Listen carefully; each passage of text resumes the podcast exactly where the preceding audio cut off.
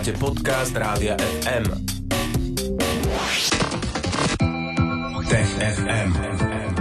Budúcnosť je dnes. A spolu s budúcnosťou prišiel aj Tomáš Prokopčák z Osme. Vítame ťa, pekný deň, ahoj. Ahoj.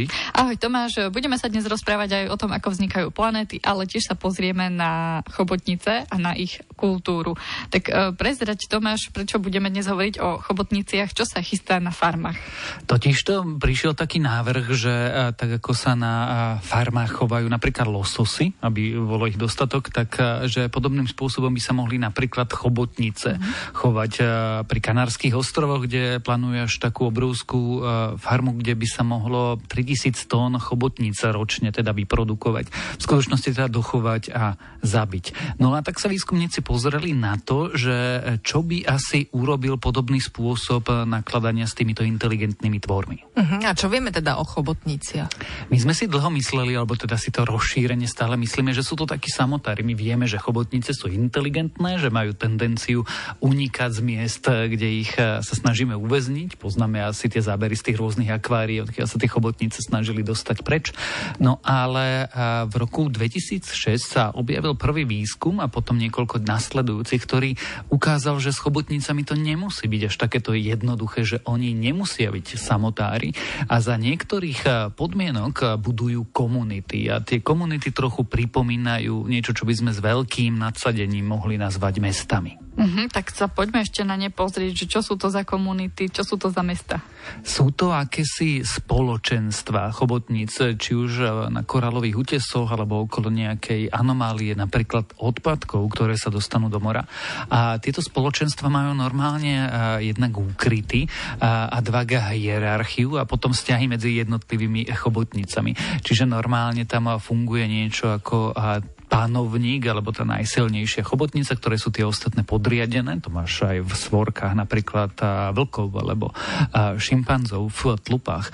Ale dokonca potápači pozorovali také správanie, že po sebe tieto chobotnice akoby hádzali kamene a odpadky a aby jednoducho si udržali ten svoj životný priestor. No jednoducho sa ukazuje, že sú to zložitejšie tvory, ktoré majú všelijaké rôzne zákutia. Uh-huh, a ešte majú majú aj 8 chápadel. Keď 8 chápadel začne po tebe hádzať odpadky, tak asi sa naozaj podriadiš. E, čo má ale toto s kultúrou, Tomáš? Má to niečo s kultúrou? Má to s kultúrou, pretože ak je kultúra definovaná odovzdávaním informácií, učením sa, potom učením ďalších vecí, ale aj tým, že ľudia alebo akékoľvek tvory majú medzi sebou nejaké štruktúry vzťahov, teda niečo niekomu niekto robí a na základe toho sa nejako správa, tak potom v istom zmysle toto chobotnice zvládajú, keďže my vieme, že sú schopné sa učiť, že sú schopné odovzdávať si tieto informácie a navyše, ak sú schopné žiť v spoločenstvách, kde sú rôzne tie chobotnice na rôznom stupni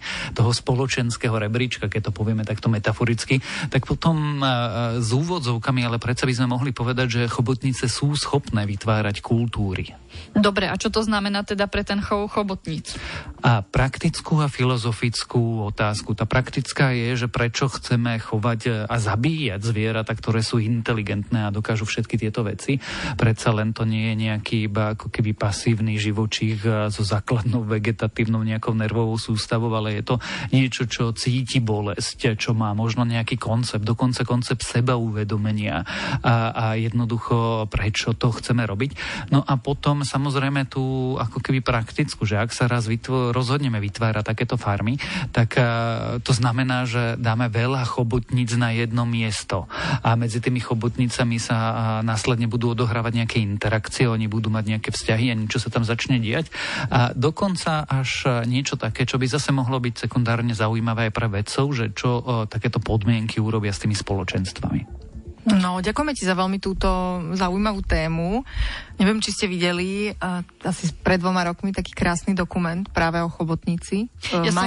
Octopus Teacher, teda moja, moja učiteľka chobotnica, tak nejak sa to volalo. Ešte Takže, som to nevidela stále. Tak možno typ aj pre vás, alebo mm. aj poslucháčov Tech FM, v ktorom budeme mimochodom pokračovať už o malý moment a presunieme sa uh, k planétam, pretože sa budeme rozprávať o jednej vznikajúcej planéte, ktorá narúša naše isté predstavy o tom, ako vlastne planéty vznikajú, tak zostaňte s nami.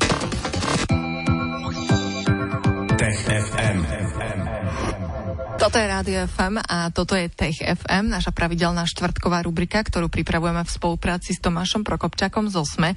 A teraz sa budeme venovať našej dnešnej druhej téme.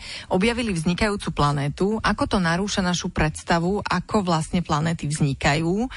Tak poďme si Tomáš na úvod najprv povedať teda, že akú uh, planétu objavili, protoplanétu. Čo tak. je to protoplanéta? Niečo, čo ešte nie je planétou, ale je to akási mm, vznikajúca hmota, alebo niečo, z čoho sa planéta čo skoro, ale čo skoro vo vesmírnych časových oknách stane.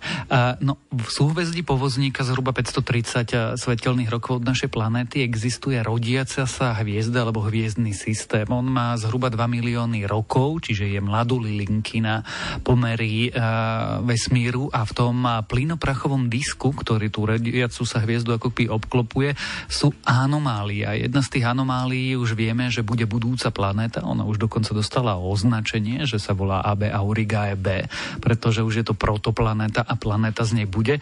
No ale zároveň, keď sa na to výskumníci pozreli najskôr Hubbleovým vesmírnym teleskopom a potom to overovali tými obrovskými teleskopmi na Havaji, tak sa im ukázalo, že niečo zvláštne sa tam odohráva. No čo sa tam odohráva? Totiž to ono existujú dve základné, nazvime, že hypotézy asi ako vznikajú planéty veľké ako Jupiter. Táto bude ešte väčšia ako Jupiter.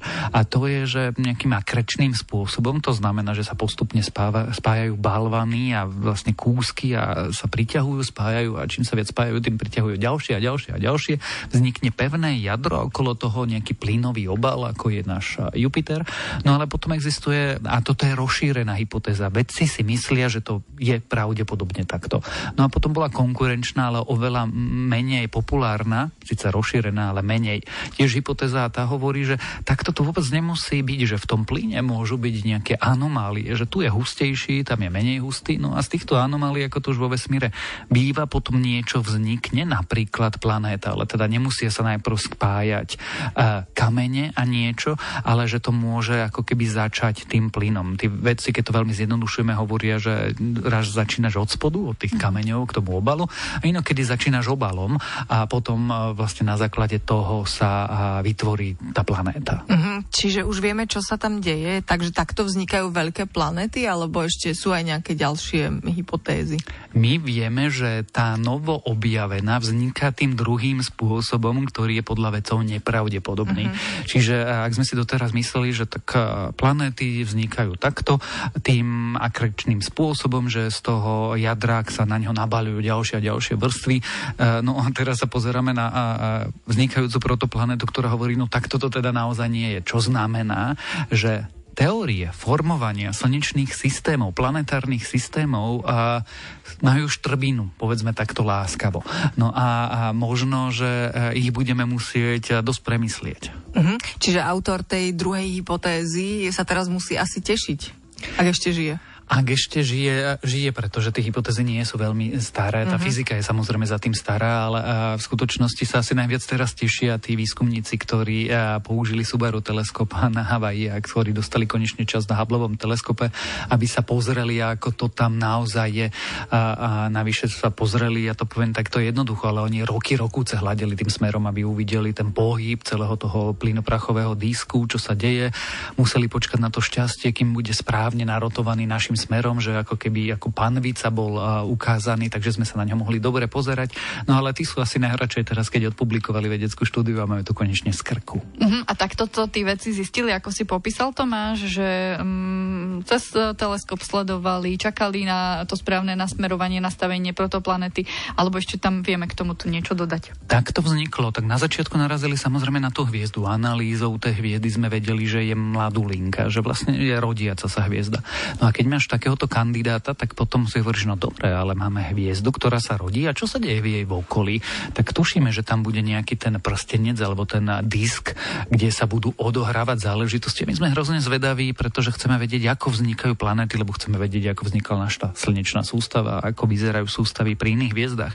No a táto a tento systém alebo táto hviezda je správne natočená, no ale potom dlho čakáš, kým ti pridelia čas na teleskope, potom zistíš, že no, to musím ešte overiť na inom teleskope. A, takže to trvalo roky, rokúce, tak, tak to vyzeral ten výskum. Mali šťastie na dobrého kandidáta a potom vlastne mali šťastie, že sa na ten vedecký výskum vôbec dostalo.